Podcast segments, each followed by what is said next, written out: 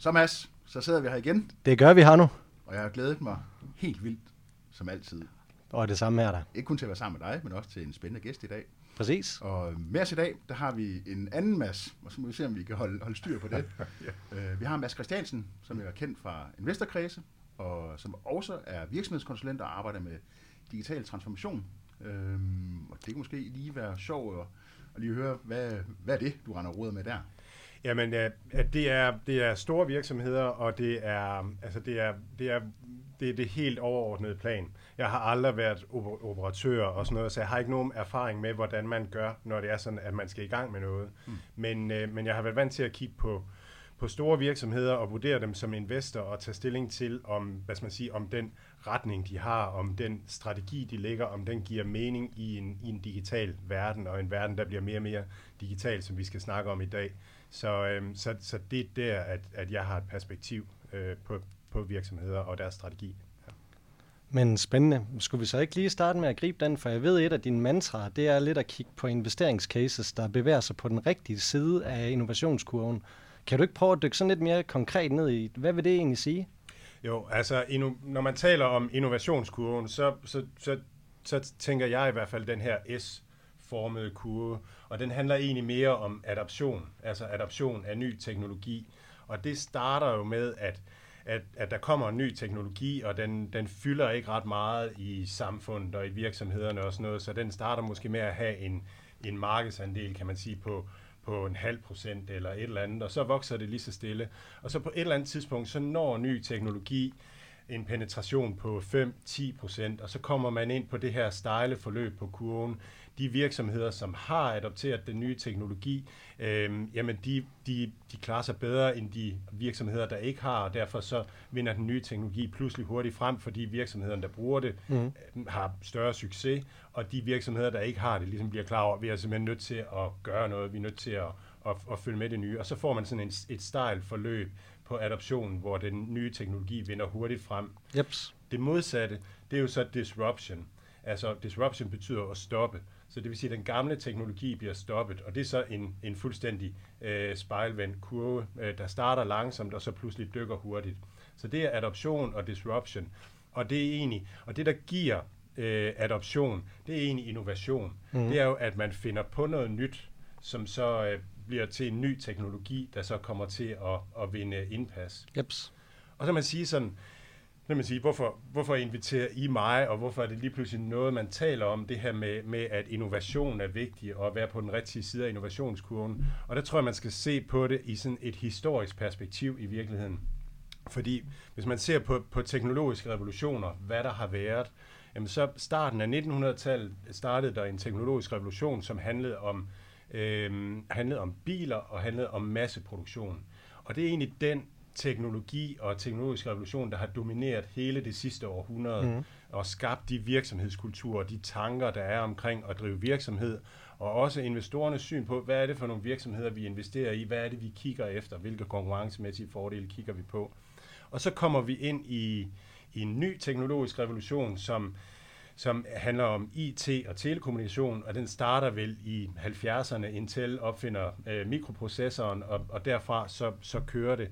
Og der har vi, vi været i gang med sådan installationsfasen, hvor at, at den nye teknologi ikke udgør så stor en del af, af, af, af virksomhedernes omsætning, og, og, og den penetrationen er ikke så stor. Øh, og på et eller andet tidspunkt, så bliver drømmene større end den rent faktiske penetration, og så fik vi .com-boblen, og vi mm. har haft nogle, nogle andre nedture. Men nu er vi sådan i gang med udrulningsfasen, så nu begynder den her nye, øh, nye, øh, nye øh, teknologiske øh, revolution at, at betyde noget, både for virksomhedsledere og for investorer.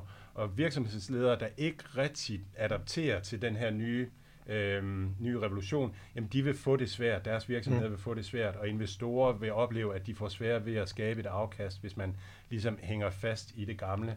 Så det er egentlig det, der er anderledes, og Jeps. det er det, der gør, at, at vi taler om, at, at der er noget nyt, som er vigtigt som investor og som virksomhedsleder. Yep. Uden at lægge ordene i munden på dig, kan man give det et prædikat og sige, at dem, der så er på den rigtige side af innovationskurven, det kan man betragte lidt som en tidsvarende forretningsmodel. Og, øh, fordi der kigger du ind i noget, der må formodes at have noget vedvarende vækstpotentiale, og dem, der ikke er, jamen de har måske nogle udfordringer med at være tidsvarende. Helt klart. Altså ja, det er, det er hovedet på sømmet. Øhm, den, den, den, når vi snakkede masseproduktion og, øhm, og, og, og, og hele den ære der, der handlede det rigtig meget om at dominere et marked, om at kontrollere, altså om at, at, at kunne kontrollere indkøbspriser, og pricing power var sådan noget, da jeg var ung investor, så snakkede alle om pricing power, det var bare det var bare det, det var bare det vilde, hvis man hvis en virksomhed havde det, og det handlede om at at, at kunne holde konkurrenter væk. Og meget af det var, at man havde at man havde kontrol over et eller andet punkt i værdikæden, også at man havde, havde økonomi til ligesom at, at købe sig til den kontrol. Det handlede meget om, om materielle ting. Mm-hmm. Øhm, og i dag handler det mere om handler det mere om det gode produkt i virkeligheden. Altså, øhm, øhm, den, du kan ikke på samme måde kontrollere noget. Hvis du har et dårligere produkt, altså det finder forbrugerne ud af, mm. det finder markedet ud af. Så det handler rigtig meget om hele tiden at forbedre dit produkt øh, og, og, ja, og, og arbejde på det. Jeg kigger meget efter missionsdrevne virksomheder, øh, at, at de har den klare mission at skabe et eller andet, opfinde et eller andet, mm. bygge et eller andet og gøre produktet bedre. Vi taler om den digitale playbook, som er opnå positive bruttomarginaler, og så vælt alt alt dit øh, positive cashflow ind i at gøre brugeroplevelsen endnu bedre, endnu bedre, endnu bedre. Jeps. Det er den måde, du vinder på i dag.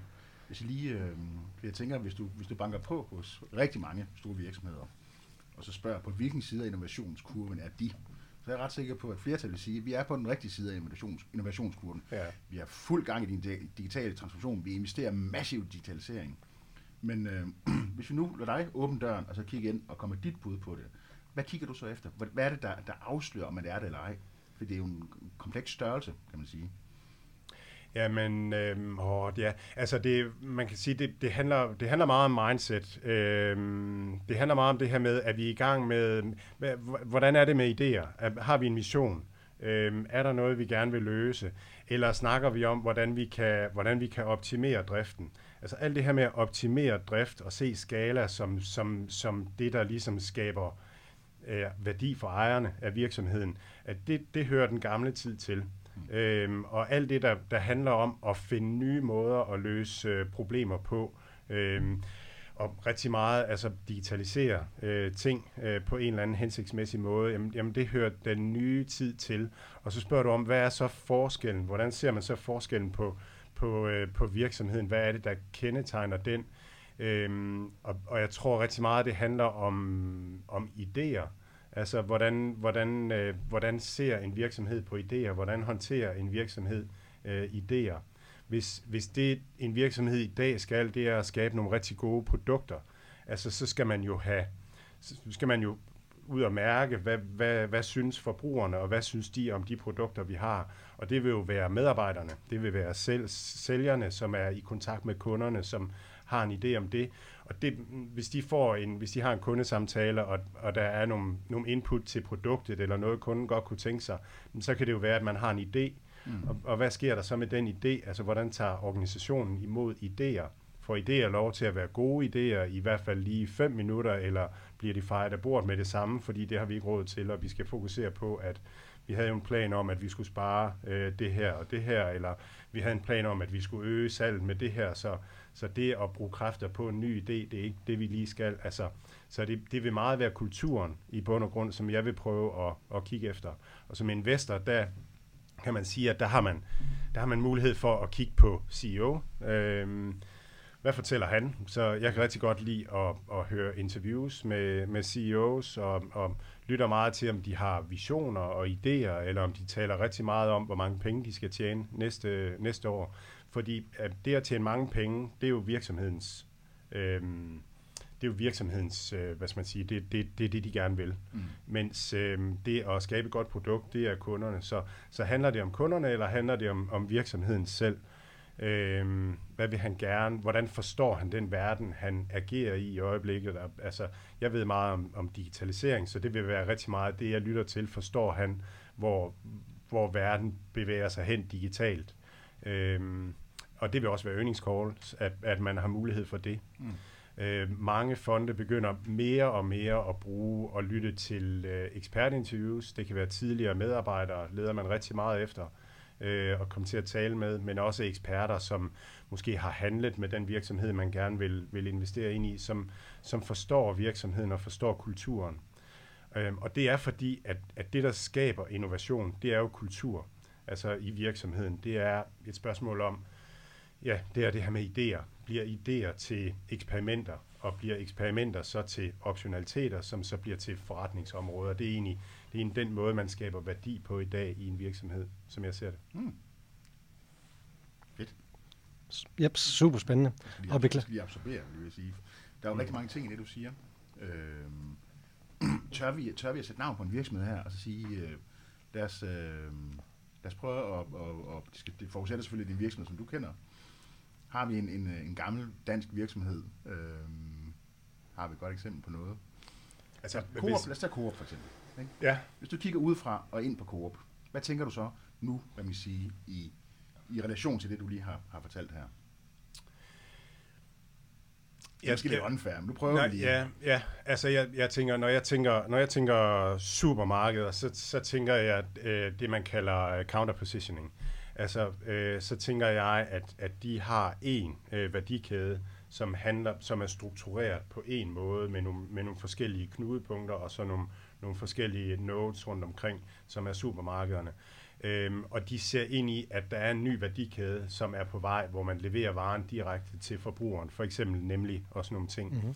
Og, og det, der er, det, der ligger i counterpositioning, det er, at, at at man har super svært ved at reelt set at gøre noget ved det. Mm. Fordi øh, hvis man nu for eksempel, lad os, sige, lad os tage Jøring, vi har fire supermarkeder liggende i Jøring, øh, Coop har fire, og de ligger rigtig placeret, så kan Coop godt sige, at vi flytter 25% af omsætningen over på online.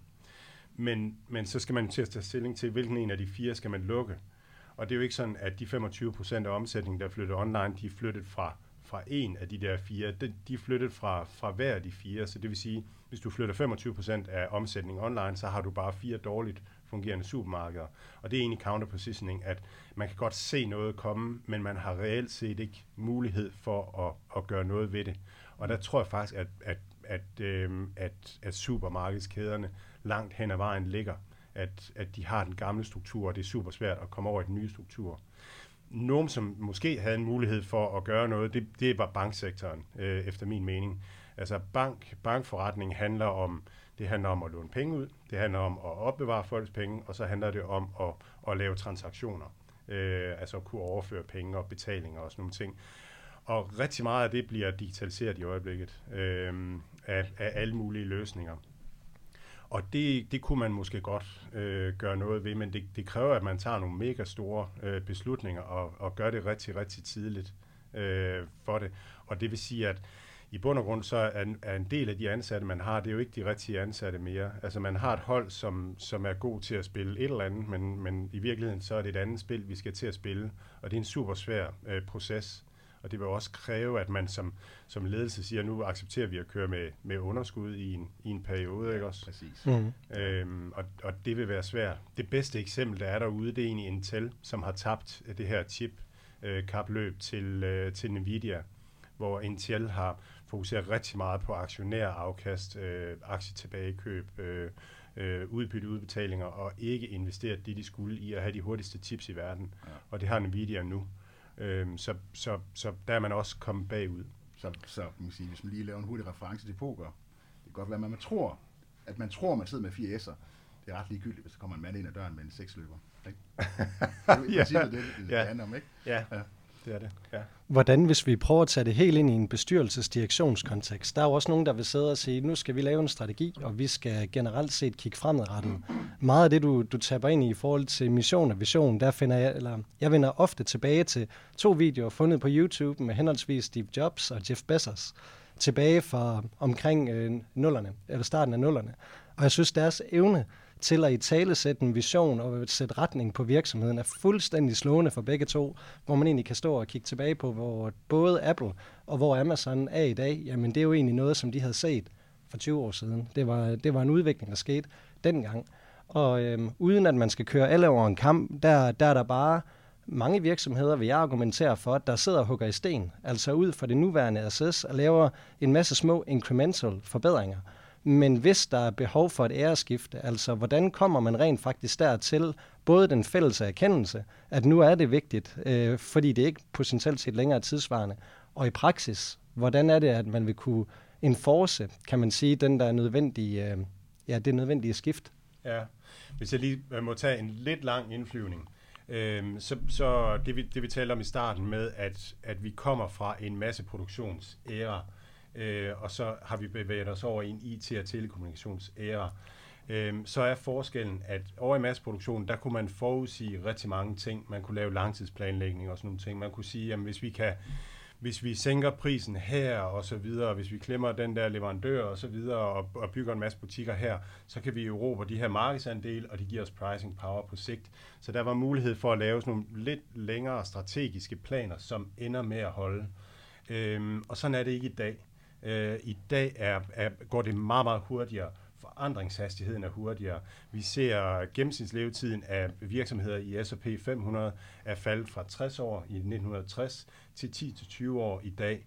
Så det vil sige, virksomheder øh, virksomheder blusser, kommer op og, og forandrer sig. Og det er udtryk for, at, at forandringen går hurtigt. Mm.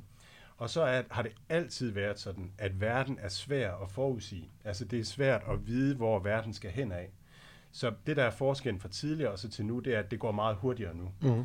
Så jeg tror, at man som bestyrelse og som ledelse bliver nødt til at acceptere, at man, man er i en verden, hvor man faktisk ikke ved, hvor, hvor man skal hen på 3-5 års sigt. Det kan man ikke planlægge sig ud af. Og hvis man så skal gøre et eller andet ved det, øh, jamen så handler det jo om, at man skal, man skal på en eller anden måde tage nogle, tage nogle overordnede beslutninger om, at vi skal cirka i den der retning og, og vi tror, at det fem år ude måske ser sådan mm. et eller andet ud her. Så, så giv medarbejderne en eller anden retning og en eller anden mission. Det er det, det, det her, vi, vi satser på lige nu. Gør det. Og så, og, så, øhm, og så bliver man nødt til at stole på, at medarbejderne de navigerer i det, at, at når de har retningen, at de så at de så tager de rigtige beslutninger. Og bliver sluppet fri. Ja, ja. lige præcis. Mission control. Ja, og nogle af, nogle af de, uh, vi talte lidt om Carvana, som er, som er sådan en, en amerikansk uh, virksomhed, som digitaliserer brugtbilhandel. Og deres CEO, Ernie Garcia, han taler om det her med, at, at, at han, han, uh, han udstikker retningen, tager de strategiske store beslutninger, og så det, der egentlig giver Caravana succesen, det er at gennemsnitskvaliteten af hans medarbejderes beslutninger. Mm at det er rigtig meget af det, og det kan han ikke, han kan ikke micromanage det eller et eller andet. Han kan arbejde på at skabe den rigtige kultur, og skabe den, øhm, ja, den rigtige ånd, og så, og så kan han ikke gøre så meget mere andet end at, at, at, at stikke de store retninger ud. Og jeg tror, det er mega svært for bestyrelser og ledelser, som har været vant til at arbejde med, med den her, i den her masseproduktionsæra, mm. at, at man ikke skal kontrollere så meget, men at man er nødt til at slippe det fri og også acceptere, vi, vi kan ikke sige, hvor I skal hen, mm. men nu må, I, nu må I hjælpe os med at finde vej. Det er faktisk en af mine kæpheste, du, du, du taler ind i der, fordi vi siger, øh, altså, hvor, hvor nemt kan du egentlig lære en, en gammel hest nye tricks? Ikke? Mm. Hvor jeg tror, at øh, jeg, jeg tror faktisk sådan helt generelt, og det er selvfølgelig meget generelt sagt, at der skal, der skal simpelthen ikke generationsskifte. Vi skal have en, en, en yngre generation af CEOs ud, før der begynder at ske noget kan man sige, i rigtig mange virksomheder. Fordi den der fokus på, og det der fundament af forudsigelighed og kontrol, det er gift for det, du sidder og taler ind i her. Fordi der skal du mere, jamen vi skal, vi skal træne muskler og nogle, nogle øh, kompetencer, der gør os i stand til at plan for serendipity. Altså, vi aner ikke, hvad fanden der sker så lad os forberede os på det. Mm. Så, så jeg tror, der er sådan en enormt vigtig og, og meget spændende øh, dilemma, kan man sige her, for, for mange bestyrelser, mm. når de sidder og kigger ind på deres CEO. Ja, enig. Det sætter i hvert fald fokus på noget kompetenceudvikling, om ikke andet. Så ja. det kan godt være, at skiftet kan være nødvendigt nogle gange. kompetencer faktisk. Det er sådan lidt, altså, fordi kompetencer, det kan du tilegne dig. Mm. Men, men øh, hvad kan man sige, din, øh, hvad kan man sige, sådan, din, din, din måde at se verden på, det er fandme svært at ændre. Især jo ældre man bliver. Det kan jeg selv mærke jo, ikke?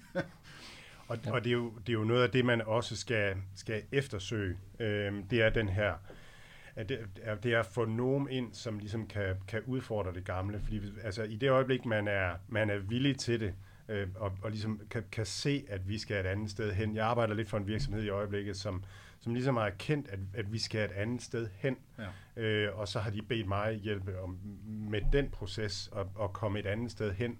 Og det, det, det, som man altid kommer til at opleve, det er, at man, man ender med at, og, og så snart, at det bliver svært, man ikke lige ved, hvad er svaret, og hvor skal vi hen, og sådan nogle ting, så ender man med at gøre det, mm. man, er, man er vant til. Mm. Og der har man, som du siger, måske brug for nogle, nogle nye kræfter, eller nogle kræfter, som tænker anderledes øh, på en eller anden måde, og ligesom øh, sparker noget ind og siger, og udfordrer det, man, man, man gør generelt. Mm. Øhm. Hvis vi... Gang, hvor, undskyld, bare, jeg elsker den gang, hvor, hvor, hvor Mærsk, var det ikke Søren Skov, der gik ud og annoncerede deres samarbejde med IBM. Nu laver vi det her samarbejde. Det har noget med noget blockchain-teknologi at gøre. Jeg aner ikke, hvad der kommer ud af det. Og jeg kan huske, så sad jeg så og kiggede alle finanssektionerne dagen efter, og alle analytikerne, de sagde, nej, nej, nej, han har slet ikke styr på noget, og er det en rigtig mand, vi har på broen? Og jeg sad og tænkte, jamen det er det helt rigtigt, fordi mm. hvad fanden er det, man skal forudsige? Det ja, hvordan skulle man vide, hvad det Præcis. bliver til? Ja. Så jeg synes, det var en styrke, men mm. det var faktisk meget sjovt, at man så pressen, eller finansanalytikerne i, øh, i pressen, så det som en svaghed. Ja. ja. Hvordan, hvis man prøver at kigge på sådan noget som konkurrencesituation, og nu kører vi lige over lidt en retail-verden, og sådan tilbage i gammel tid, hvor det var svært at både at transportere sig, og at der ikke var wifi-forbindelser til, øh, at egentlig at verden var connected. Der var der jo en fuldkommen konkurrencesituation, hvor at i det øh, lokale retail, jamen der var det ligesom de butikker, der tog salget, og det vil du sådan stille og roligt begynde at multiplicere ud over verden. I og med, at øh, internettet er kommet, så er det jo blevet meget nemmere at gå efter en global skala hvis man kigger på sådan noget som konkurrencesituation, vil den fremadrettet også være mere fuldkommen, når vi snakker e-commerce og, og marketplaces, eller er der nogle få spillere, der egentlig bare vil tage mere og mere? Hvordan ser du umiddelbart på sådan noget som det? Hvis man ser på, hvis man ser på værdikæden, øh, som, som den har været, hvor man, hvor man i den ene ende har design, og så har man øh, nogle, om, om, omkring produktionsplanlægning, indkøb, øh, produktion, logistik og så salg. Så, så det, det digitalt generelt gør ved den her værdikæde, det er, at den værdi, der ligesom kan genereres i de enkelte led i værdikæden, den, den bliver meget mindre midt i værdikæden.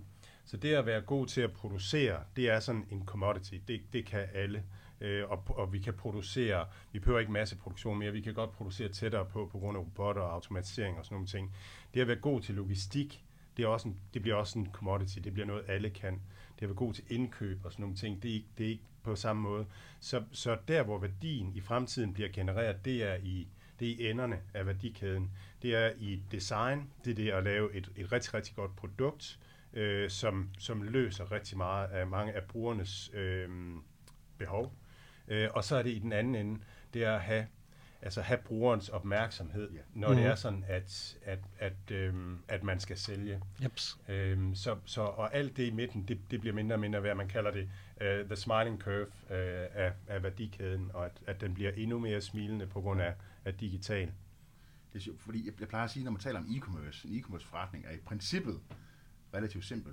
Fordi det handler om, hvad koster det for en kunde i hus? Øh, og så handler det om, øh, hvad koster det at flytte varen? Og det der med at få en kunde i hus, kan sige, du kan, være, du kan effektivisere din markedsføring til en vis grad, men så er der også der er et eller andet form for, et eller andet punkt, der siger, nu kan vi ikke gøre det billigere. Det vil sige, på et eller andet tidspunkt, så ender alle med at give nogenlunde det samme for en mm. kunde. Og på logistikken, du kan optimere det til et vist punkt. På et eller andet tidspunkt, så ender alle på en logistikprocent mm. 5. Så det eneste, du faktisk kan gøre noget ved, det er, øh, i hvor høj grad kan du få dine kunder til at købe igen og købe mere. Mm. Så det er faktisk det eneste, det hele handler om. Det taler fuldstændig ind i det der. Det er jo ja. produkter, det er jo kundeoplevelser. Jeg taler rigtig meget om det her med, jeg kalder det, jeg kalder det next generation e-commerce og, og, og, og, og past generation e-commerce. Men, men det, der, det, der ligesom har flyttet noget i e-commerce, det har været at, at være god til logistik, og være god til, som yes. du siger, at, at, at, øhm, at erhverve kunder mm-hmm. øh, på en effektiv måde, og sådan nogle ting. Men, men i fremtiden, der, der, der bliver det, en, det, det bliver table stakes. Altså, det bliver noget, alle kan. Ja. Så på en eller anden måde, så, så hvis du vil have en e-commerce virksomhed, som kan noget i fremtiden, så er det meget mere engagement og... Øhm, Ja, engagement tror jeg bliver den, den helt store driver. Vi ser ja. de her trends med live streaming, commerce og, yes. øhm, yes. og sådan nogle ting. Det skal være en sjov oplevelse. Jeg kender den her virksomhed fra Sydøstasien, der hedder øh, Shopee øh, rigtig godt, mm-hmm. øhm, og man taler om det her koncept, der hedder shoppertainment, at, øhm, at det skal være sjovt at handle. Så vi gik fra vi gik fra, i helt gamle dage, der havde vi bare butikkerne, så fik vi shoppingcenter, der gik vi ned og hang ud og sådan noget. Det var det, der solgte, at, at der var engagement. Og så fik vi e-commerce, hvor vi bare fik varerne hjem, og det var dejligt nemt og bekvemt, og det var det, der drev det. Men nu på nettet, der bliver det igen shoppingmallen, der, det, altså bare på internettet, mm. det, det sted, man hænger ud, mm. og det sted, man er med vennerne og sådan nogle ting. Og det kan sagtens være, at det bliver computerspil i fremtiden, at, at der Ikke bliver shopping som Amazon, fordi Amazon, det er jo bare, det er jo sådan et uh, grimt lager uh, outlet ud på en mark. Amazon er, er last generation, Yes. som, som de er nu. Og Amazon bliver dem, der kommer til at gøre logistik til table stakes i, uh, i USA. Altså det, det, det bliver bare noget, kunderne forventer. Og helt almindeligt, at man får varen leveret næste dag, eller samme dag, eller, eller hvad det bliver til, og så videre. Mm. Så, øh, så Amazon, som den er nu, er en, det, jeg kalder en internet-aggregator, altså at de aggregerer øh, efterspørgsel. Så hvis du ved, hvad du vil have, jeg vil have en isterningmaskine, den skal kunne lave ruderformede isterninger, jamen så, så går du ind og googler det på, eller nej, ikke googler det, men Du så, Amazoner det. du Amazoner det, ja, lige præcis på Amazon, og så finder du varen. Så, så Amazon aggregerer øh, varer, så det er nemt at finde den vare, du gerne vil have. Men, men de, bliver, de er ikke next generation. Der er ikke noget engagement i dem og sådan nogle ting. Så, så min sådan vision for, for Amazon eller tese om den, det er, at de bliver mere og mere sådan en logistik-infrastruktur øh, spiller rundt omkring i, i verden og i, i USA især. Og, og jeg tror mere på Facebook som fremtidens øh, shoppingcenter. Så, så det er ikke nok med deres, øh, hvad hedder deres øh, streaming-tilbud, det kan jeg ikke engang huske. Nej, de har jo deres bundle, altså Ja. ja. med, med Amazon Prime, hvor de har streaming, og de har, ja, de har rabatter og gratis fragt og, og så videre, og det, det, er, det er mega genialt, og det gør, at, at folk kommer til at købe der, men, men hvis du gerne vil finde den helt rigtige røde t-shirt og sådan et eller andet, øh, altså, så, så bliver det mere Instagram, du bruger, eller... Eller, eller Men, men det er det, der er lidt sjovt for os at skubbe lidt til dit øh, ytring, der er her nu. Fordi der, er- man plejer at sige, at der er to fundamentaler i en virksomhed. Der er cost side of things, og så er der evnen til at drive willingness to pay. Mm. Og man kan sige det der med at minimere acquisition cost på kunden og med at minimere fragtpriser. Dem, der er bedst til det, jamen de bliver jo cost leader ud fra en klassisk Ansoff øh, vækstteori, eller hvad man skal sige. Og så er der den anden del, det er evnen til at drive willingness to pay. Altså, hvordan er det rent faktisk, at du kan få kunderne til at gerne skulle få lyst til at betale mere for varerne, som bliver lidt mere en differentiator. Og så skal du gerne kunne leve af differencen mellem de to. Hvad er dit cost level, og hvad er din evne til at drive willingness to pay? Og man må formode i en digital verden med store spillere som Alibaba og Amazon og nogle af de der kæmpe store mastodonter, de stille og roligt sætter sig på cost side of things. Mm. Altså de kommer ind og tager en stor driftsfordel. Og det tvinger andre til at kigge endnu mere i retning af, hvordan er det så, at vi kan drive en anden willingness to pay, for at vi kan konkurrere. Jeg er fuldstændig enig, helt præcist, ja. Øh, Det er også for god ordens skyld. Ja, yes. øhm, en anden ting, som øh, ja, vi synes er spændende, Mads, øh, som vi også har hørt dig sige før, det er sådan dit perspektiv på at vurdere risici på forretning. For man kan sige, fra bestyrelses øh, side, så er det jo sådan virkelig et primært fokus, det er at kende virksomhedens risiko. Altså er der behov for nu, at vi agerer i en anden retning, eller kan vi godt bare fortsætte, som vi plejer? Hvis- Hvis du skulle sige sådan lidt, når du er ude og kigge på investeringscases, hvordan kigger du på risiko, og hvad er dit perspektiv på det?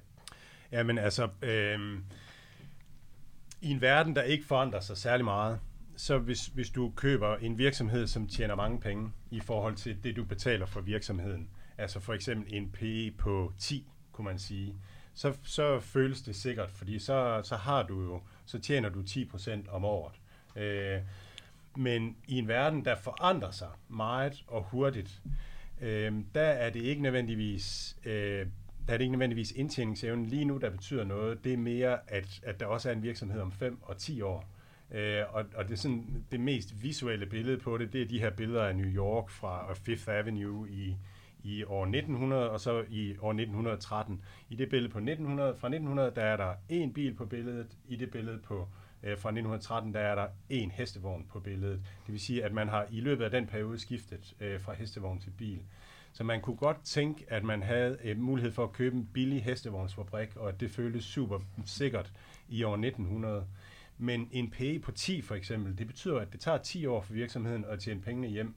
Og hvis man er i, hvis man køber sig ind i en virksomhed, som faktisk er på vej til at blive disrupted på en eller anden måde, altså, så bliver afkastet ikke særlig godt.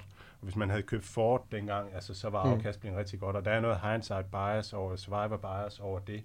Men, men, men i, en, i en verden, hvis man erkender, at den er hastigt foranderlig, så, så, så er den, den, den største sikkerhed, det er egentlig at købe, købe sig ind i en virksomhed, som har en kultur, der, der, der embracer, at verden er hastigt foranderlig. Jeps. Det, det virker livsfarligt at købe sig ind i en virksomhed, som, som ligesom baserer sin drift og sin, det hele på, at verden ikke forandrer sig. Det giver super, super god mening. Øhm, og hvordan, jeg sad lige og fik en tanke, men nu var der lige et eller andet. Nej, nej, vi, vi, vi kører stadig. Ja, Nå, kør. godt. Bare lige tjek, ja. Jeps. Hvis hvis jeg lige må lov at gribe fordi, øhm, øhm, lidt i den samme tråd. Fordi på et tids, jeg har set på et tidspunkt et investeringsprincip, du har, der hedder, at, at logik dræber muligheden for, for magi. Øhm, og det er jo, kan man sige, logisk set, vi køber hestevognsfabrikker, men, men der er noget her, der, der er under opsejling. Jeg vil godt tænke mig at prøve at få lidt mere ud.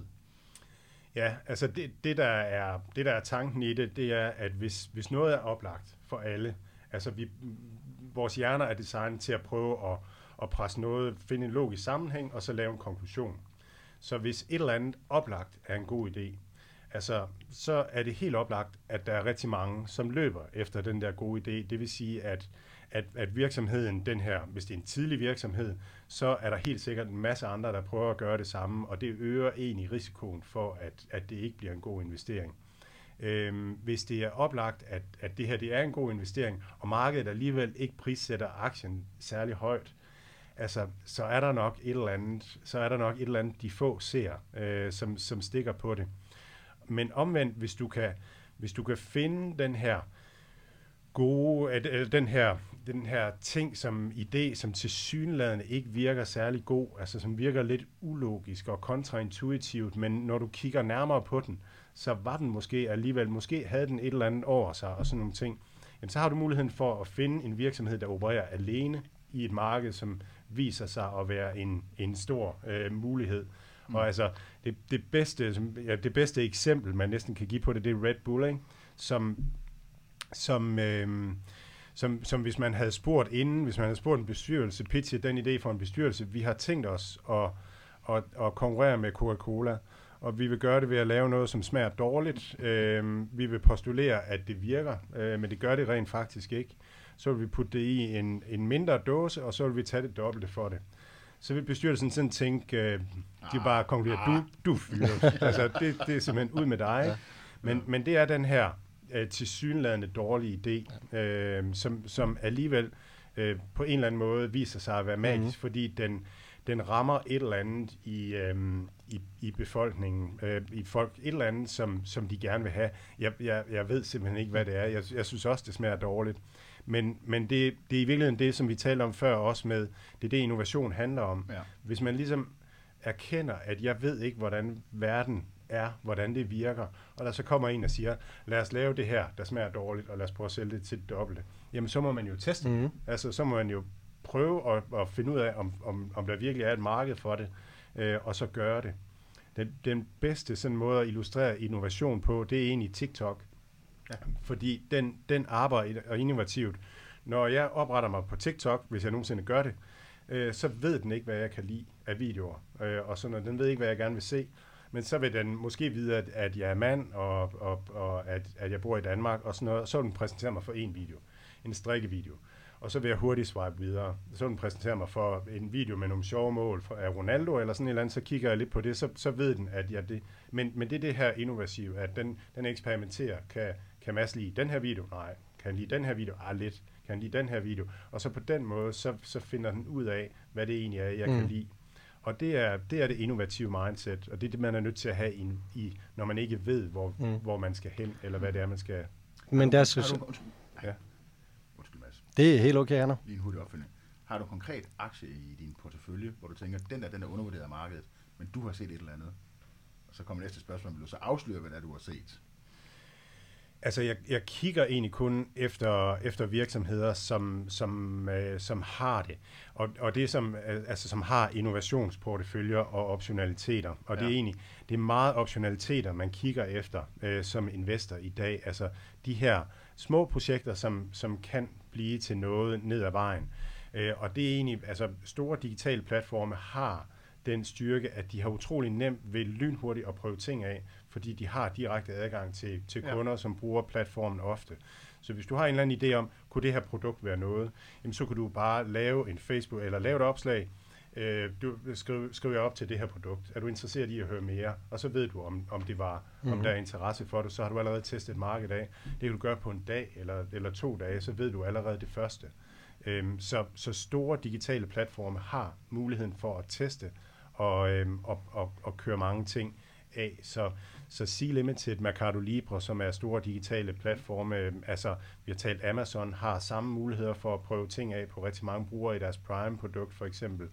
En virksomhed som Hello Fresh Group, som, øh, som arbejder med meal kits, de, øh, de har altså de her kasser, måltidskasser, der bliver kørt ud, de tester en ting af i Benelux, de tester en anden markedsføringsting af i Skandinavien, de tester en ny produkt, altså færdiglavet øh, måltider af i USA og sådan nogle ting. Så, så de tester rigtig mange ting af. Så det er egentlig, at det, er egentlig det her mindset mm. om at, at have nemt til at, at, at prøve ting, som... Øh, og så har vi jo set nu her, vi har set for nylig, at at, at Facebook er ude at annoncere, at, at de laver store investeringer langsigtet i noget nyt, og det, det synes jeg er super interessant, fordi hvis man sådan sætter sig lidt ind i Web 3.0, hvad det kommer til at betyde, blockchain og sådan nogle ting, altså Web 2.0, øh, det, det internet, vi har nu, det er bygget op omkring reklame, finansiering af rigtig mange ting. Web 3.0, der kommer folk lidt mere til at eje deres egne reklamer. De kommer ikke til at lege deres, øh, deres øh, produkter, mm. deres øh, TikTok-videoer ud til, til de store platforme på samme måde, men kom, bliver mere integreret i blockchain, kan bedre monetarisere dem. Mm. Så på en eller anden måde, så kommer der noget nyt, som, som kan true de her store. Mm. Facebook er de eneste, der investerer i det, hvor de andre egentlig bare sådan stille og roligt kører lidt videre af det samme og malker den, de er i gang med. Så så jeg tror, Microsoft er en fantastisk forretning, og, og de andre er nogle fantastiske forretninger, men, men Facebook er den eneste, der sådan ændrer det, og det kan markedet ikke lide. Mm. Spændende. Jeg har et spørgsmål i forhold til Facebook, men jeg ja. får lige lyst til at runde den gode uh, snak om Red Bull af. Altså fordi set fra min stol er det også et fantastisk eksempel på egentlig et generisk produkt, mange kan lave. Men netop det der, når vi snakker willingness to pay, de har jo gået rigtig, rigtig langt i branding og egentlig lavet sportsgrene, ekstrem sportsgrene, som folk via deres liv til. Så det tror jeg også er vigtigt at få sagt, når vi snakker digital transformation. Det behøver ikke altid være det alt så omgrivende disruption. Det kan også bare være nogle gode incremental idéer, der rent faktisk kan gøre, at du får fodfæste i markedet. Øh, det, det synes jeg, det er en god eksempel på. Men spørgsmålet i forhold til Meta, eller det gamle Facebook, altså, og der kan man sige, hvis du vil sælge online, så bliver dine digitale marketingdiscipliner, det er jo, det er jo der, du sælger, eller mm. hvad man skal sige. Og der er der også noget i forhold til, hvordan er det, du ramper op internt i forhold til kompetenceniveauer for at blive gode til det. Altså fordi, kigger vi lidt på et klassisk mediebillede, så førhen var der rigtig mange forskellige typer medier, alt for øh, outdoor, tv og radio og print, det er der stadigvæk. Men øh, man ser bare mere og mere, at nogle af de store mastodonter suger rigtig, rigtig meget af eksponeringsværdien og de store mediebudgetter, altså netop Meta med både Facebook, Instagram, Oculus eller Google, der både har YouTube og Google Ads og Android-teknologien. Hvordan ser du sådan mediebilledet fremadrettet, hvis der er nogle ting, som virksomhederne skal være kompatible med i deres digitale salg? Hvordan vil du tilgå sådan en, en udfordring? Kan du følge mit spørgsmål? Ja, altså, og, og det som, det som, det som øh, Facebook og Google og Amazon har lige nu, det er det, jeg kalder, at de er aggregatorer. Altså, de er det sted, man starter, når man skal finde vej på internettet, og det er egentlig det, de monetariserer. Et, et, et gammeldags eksempel på en aggregator, det er telefonbogen. Altså, hvis man skulle ringe til en i gamle dage, så startede man med telefonbogen, og der var også reklamer i telefonbogen. Øh, det var den måde, den monetariserede på. Lige nu, hvis du skal finde svar på et spørgsmål, så googler du. Og, og det, så det er engagementet, som de monetariserer lige nu. Øhm, og så, øh, så de er telefonbøger lige nu. Jeg tror på, at, at verden går imod mere, mere prediction i stedet for search øh, ned ad vejen. Både når man skal finde varer, øh, at, at AI simpelthen forudser, okay, nu, øh, nu her lige øh, kvart over 12, lige efter frokosten, øh, så, så, så går du på nettet, Mads. Det er nok fordi, du vil bestille en, en kop kaffe. Øh, et eller andet, fordi nu ligger frokosten tungt i maven, yep. og du skal holde dig vågen til, til det interview, du skal til at lave, eller et eller andet. Øhm, og så, så vil den tilbyde dig det, så du behøver ikke at søge på det. Så, så jeg tror, at verden går mere den vej.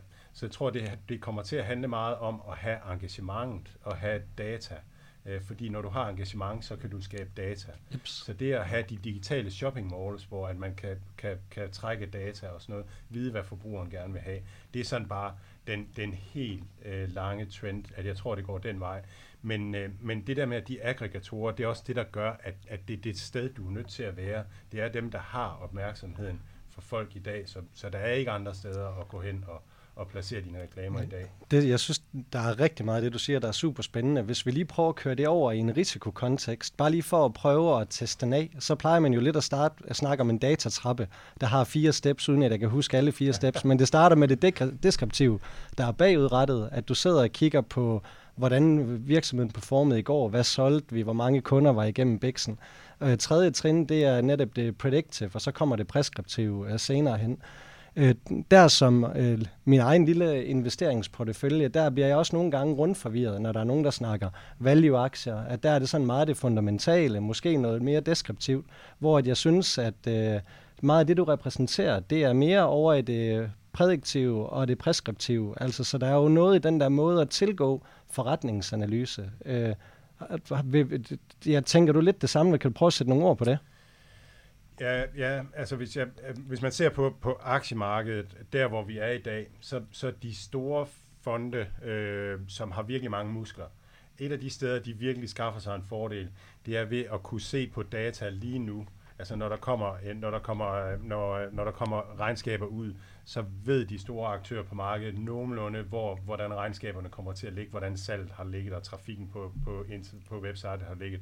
Så når man som en mindre investor skal, skal prøve at finde et spil, hvor man har en chance, altså så er man nødt til at, at gætte lidt længere frem og have en, en lidt længere horisont. Øhm, og jeg tænker, at det er det samme, hvis du tager det ind i bestyrelseslokalet, at, at du, kan ikke, du kan ikke nødvendigvis bruge trafikken lige nu til så meget. Du er nødt til at prøve at, at kigge en to, tre, fem år frem, og så tænke, hvor er det så, trafikken er? Hvad for en retning skal vi nogenlunde bevæge os i? For ikke, at du lige pludselig står på det sted, du står i dag, og, og tænker, at det ser da meget godt ud, det her i dag, øh, nu, og så, og så lige pludselig om tre år, så var du ikke i gang med at, at prøve at finde derhen, hvor engagementet ligger øh, om, om 3-5 år. Ja, men er der så ikke meget af det, du siger i forhold til, at man skal være på en mission, der går lidt hånd i hånd med positionering? Altså, hvad er det for en position, man prøver at tage i markedet, og hvis man lykkes med den mission, er man så unik in the marketplace? Jeg, jeg, jo, altså jeg, jeg tror bare, jeg, jeg, jeg ved ikke, om jeg svarer helt på det, du spørger om, men jeg tror, det er sindssygt svært at vide, hvor vi er digitalt om, om 3-5 år. Jeg tror, det handler meget mere om engagement. Altså jeg tror ikke, brugerne nødvendigvis finder, om 10 år tror jeg ikke, brugerne finder ind på internettet via Google og via Facebook. Det, det, det, jeg tror måske, det bliver en commodity, og så tror jeg meget mere bliver prediction. Så der tror jeg, vi er inde og spille Fortnite, og så får vi et, et tilbud om en kop kaffe eller et eller andet, så tror jeg, at virksomheder i dag skal, skal tænke ind i, at, at om 3-5 år, så er, det ikke, så er det ikke nødvendigvis Facebook, de annoncerer på, så kan det godt være Fortnite, de annoncerer på, eller det kan være um, andre underholdningssteder, steder, hvor folk er uh, generelt på internettet. Det giver super god mening, sådan der kritisk masse af skare, at det, det jo enabler en masse muligheder, selvfølgelig også i forhold til at få ja, primære consumer i tale. Øh, jeps. Har vi styr på tiden? Jamen, jeg tænker, vi har 10 minutter tilbage. Ja, det er fint. Ja, ja. Godt. Bare for, at vi ikke sidder her resten af dagen. Mm. Selvom det er hyggeligt. Ja, super. Men ja. Øh, der er også nogen, der skal holde ud til at lytte på det jo. jeps, bestemt. Øh, hvis vi lige så måske afrundingsvis zoomer sådan lidt ned på det danske landskab, øh, hvor, hvor gode synes du generelt, at danske virksomheder er i forhold til innovationskurven? Jeg, jeg synes, øh, jeg, jeg, det, det er jo helt klart, at, at snakken har været i mange år, at, at det europæiske aktiemarked performer dårligt i forhold til det amerikanske. Og, og vi hører hele tiden den her reversal to the mean. Det betyder nok, at nu skal Europa øh, tilbage i teten og have en god tid igen. Jeg tror egentlig, det er omvendt. Altså jeg tror, at amerikanerne har det rigtige mindset. Altså det er der, at, at de store virksomheder udvikles. Det er der, at, at fremdriften er. Det er der, nytænkningen er. Og så kan man sige, hvad er det så, hvad er det så der gør det? Og jeg tror, at, at en ting, vi slås med i Europa, det er, at vi har så mange forskellige sprog. Så det at skabe en, en, en virksomhed, der kommer hurtigt fra start og får en stor brugerskare, det er svært i, i et område, hvor at, at der er mange forskellige sprog. Så har vi også øh, rigtig mange regler, øh, som, som kan gøre det svært for en lille virksomhed at, mm. og ligesom at, at komme op til en eller anden kritisk masse, hvor, hvor i USA er det lidt mere lempeligt og, og lidt nemmere at løbe hurtigt. Og så tror jeg, der er en ting omkring, øh, omkring venturekapital øh, og, og invest, invest, investormentalitet generelt i Danmark, og det, det afspejler sig sikkert også i virksomhederne, men i USA har man, er man klar over, at man skal være villig til at køre med, med underskud i, ja. i mange år, for at skabe de her nye, store øh, virksomheder, som, som vokser frem. Øh, vi talte om det med, at, at en dansk virksomhed skulle være villig til at køre med røde tal i nogle år for at transformere sig til et eller andet. Og den, altså det, det mindset har vi ikke rigtigt. Og, og det er, er måske noget at gøre med, at, at vi bare ikke har haft de der succeser. Mm. Øh, måske er der lidt mere af det i Sverige. Ikke? Der har man haft uh, Spotify, og altså, der har man haft nogle, nogle store virksomheder, Klarna, som, som alligevel er er kommet afsted og mm. kommet ud over rampen. Men, men øh, det har vi ikke rigtig haft i Danmark, og måske gør det det sådan lidt, bare lidt, lidt, lidt svært at, at turde tro på, på den, der, øh, den der mission, hvor man starter med at investere i en hel masse ting øh, først. Handler det ikke også rigtig meget om vores erhvervsstruktur, hvor vi har rigtig, rigtig mange små virksomheder, som man kan sige, måske ikke mål på, på, hvad det, på, på produktion eller BNP, men kigger på i antal så den dominerende kultur hjemme, det udspringer rigtig meget af, man siger, af SMV-laget. Og jeg kan også godt forstå, hvis du sidder som en øh, 59-årig øh, øh, ejerleder, øh, smedevirksomhed, og der kommer en eller anden øh, bandit i et jakkesæt og snakker om digital transformation og metaverse osv., osv., så forstår jeg godt faktisk, det er rigtig svært. Mm-hmm. Så, så jeg tror faktisk, det er sådan noget, der bekymrer mig helt vildt meget, det er, at der er så mange SMV'er, der på ingen måde er kommet i gang med den her transformation. Øh, så på et eller andet tidspunkt kommer der til at ske en eller anden form. Så kommer der en, struktur, en strukturel ændring, men, øh, men det bliver en reaktion. Det bliver ikke noget, vi selv skubber foran. Øh. Nej, det er i hvert fald vigtigt at hvis man er i en verden, hvor, hvor der er i et, i, et, i et virksomhedslandskab, hvor der er nogle virksomheder, der ligesom accelererer og, og kommer frem, altså, så kan man jo ikke blive ved med at være den her lille, lille virksomhed. Nej. Så det, det har måske også noget med kultur at gøre, og jeg, ja. jeg ved ikke, hvorfor det giver... tilbage til det med investorkulturen ja, og så videre. Ikke? Ja, men også ja. virksomhedskultur. Du kan, ja. I Danmark kan du måske godt sidde og være en lille virksomhed og klare dig på den måde, men, ja. men hvis du var i et marked, i en verden, hvor, hvor det var det var nemt at skalere og, og, og nemt at, at gøre de rigtige ting, jamen så, så vil du være nødt til at gøre det. Altså så vil det mere være et spørgsmål om overlevelse. Måske. Jeg, jeg, jeg spekulerer en lille smule her, men, men det giver meget god mening, og jeg synes, det er super interessant, hvorfor at, altså, hvorfor der ikke kommer nogen, nogen danske, mm. eller så mange danske unicorns, hvorfor vi ikke ja. kommer ud over rampen på den måde. Ja. Der var en, der sagde på et tidspunkt, at jamen, det er fordi, at vi danskere, lige snart der holder den store BMW indkørselen, så er det fint nok. Mm. Mm. Så, så er vi tilfredse. Ja, Ja, og det, og det kan vi jo også være, så vi på en eller anden måde sikre. Der, der kommer ikke nogen og, og overhælder os indenom, eller ja. udenom, mm. eller, vi er ikke eller, eller, nok, et eller andet. Folk, ja. sige. Ja, måske. Ja.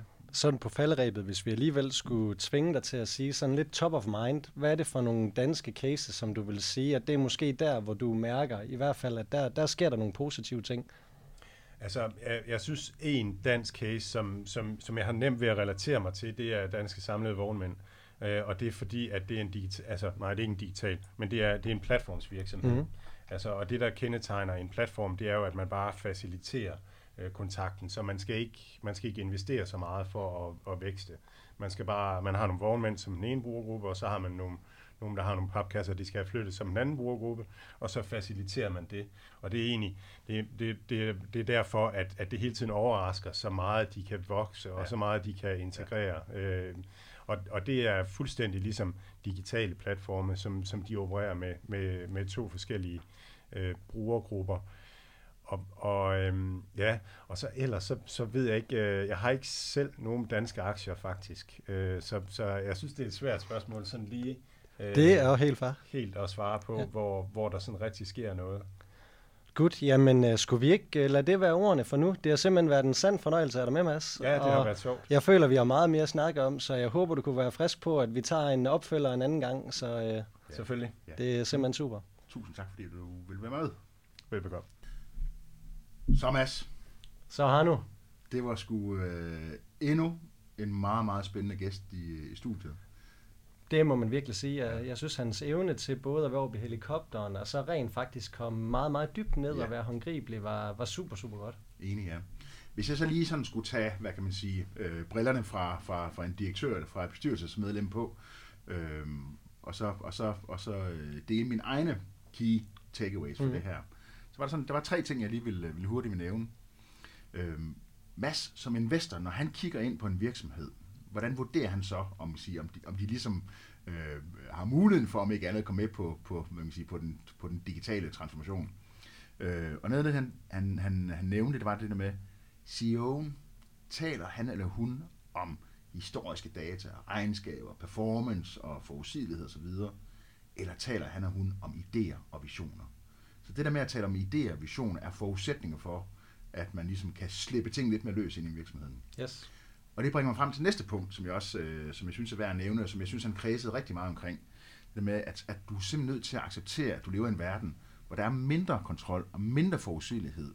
Og du er nødt til at slippe tingene løs. Du er nødt til at plan for serendipity. Det vil sige, du ved ikke præcis, hvad der sker, men du skal sørge for, at din organisation er i stand til hele tiden at reagere på, hvad der end måtte komme. Øhm, og så den sidste ting, som sådan meget, meget konkret. Når han kigger på virksomheder, tester de. Tester de ting af, øh, som, en, som en ret øh, klar indikator på, om de innoverer. Det der med, at man hele tiden tester nye produkter af, eller nye måder at kommunikere på af, og så videre, og så videre. Yes. Det er sådan en, det vil jeg lige skrive mig bag øret som CEO, at øh, har vi egentlig en kultur, hvor vi tester ting hele tiden.